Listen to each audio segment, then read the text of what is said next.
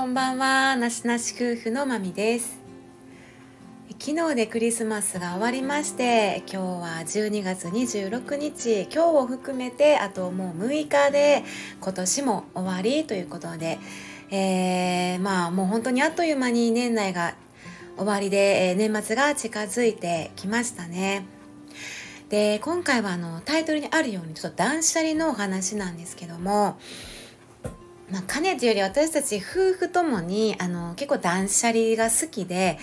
もうね日常的に断捨離やったりあの手放すってことをしているんですよね。なので不要なものとかも必要のないものは極力ね日々もう断捨離しているのでまああとこの年内のうちに何かを捨てようっていうものはそんなにないんですけども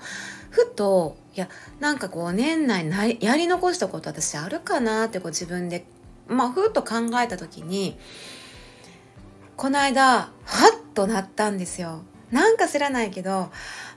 てなったものっていうのが、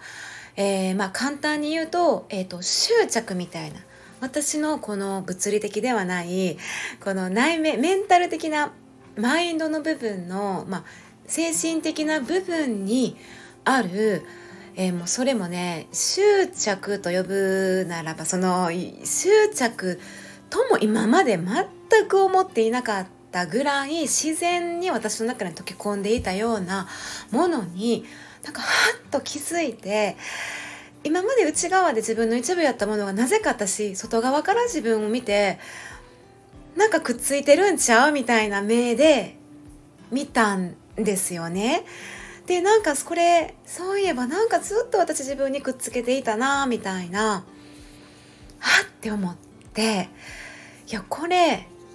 私手放せるかもって思ったんです。であのー、まあ物やったらすぐにポイってゴミ箱に捨ててもう数秒で断捨離なんてできるんですけれどもこの今回のねこの私のこのマインドの部分の断捨離のものっていうのが結構もう私の人生のテーマにの中の一部分の私の中の一番核心の中の私が一番大切にしてきていたものだったというかほんまに私の一部分中心にあるものなのでパッと一瞬でねあの断捨離できるものでもないんですけどいや私この6日でできるって思ってるんですよそしてすごくこの断捨離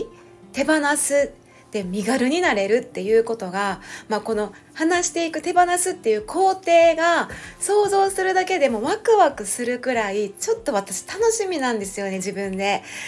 なんか自分で何言ってるかわからないんですけど自分でこのこれから自分が行う断捨離、まあ、自分と向き合って一旦自分自身と真正面からで自分の中心核の中に一回入り込みます。入り込んで、まあ、それこそ今の自分も過去の自分もそうですね。で今までの、まあ、振り返ったり、えー、自分自身の深いところまでやっぱ掘り下げて一回中に入って、えー、そういうちょっと時間、まあ、スペース環境っていうものが必要だなということになっているんですけどすっごくそれが楽しみです。まあ本当に大体手放す時ってちょっと寂しくなったり悲しくなったりなんか欠けてしまうものがあったりっていうなんかそういう喪失感みたいなものがあるんじゃないかなと思ったんですけどこれは私は自信を持って自分自身であ私もう大丈夫やってなっているんですね。多分数年前では絶対まだ手放さなかったです。ではって今回思った時に私もその段階を超えたんだなってなんか今までの私のこのフィールド一旦も世界別の世界に今来ているんだなっていうのが気づいてそこをふっとも自分で分かったのでもう私大丈夫なんだな。よし手放そうって。自然とこういうふうに思えた。だからまあ今回はってなんか気づいた気づかせてくれたんかなというふうには思っているんですね。ということでまだこの年内、えー、6日間のうちに仕事もまだあります。なので仕事をしていない、まあ、時間で一旦ねそういう集中してあの自分自身で一人になって自分自身の時間を作ってですね、えー、手放し作業を断捨離を行っていきたいと思います。で、えー、まあそれが一体何何なのかっていうものを、えー、まあ私の中ではですね、まあ、大晦日に最後ねあのまたライブをさせてもらいます大晦日ライブをねその時にまあ